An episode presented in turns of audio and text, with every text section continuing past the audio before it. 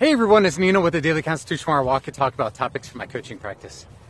I'm sure you've heard about the law of attraction, and there's one story that really sticks out to me, and it's about people driving down empty roads and still somehow finding a way to crash into telephone poles. And the reason this happens is when they're about to crash, they start to look for things not to hit instead of where to steer.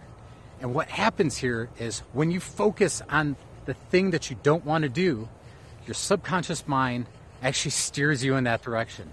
So when they say, Oh, I don't want to hit that telephone pole, they think about the telephone pole and they steer towards it subconsciously. The same thing happens with life in general.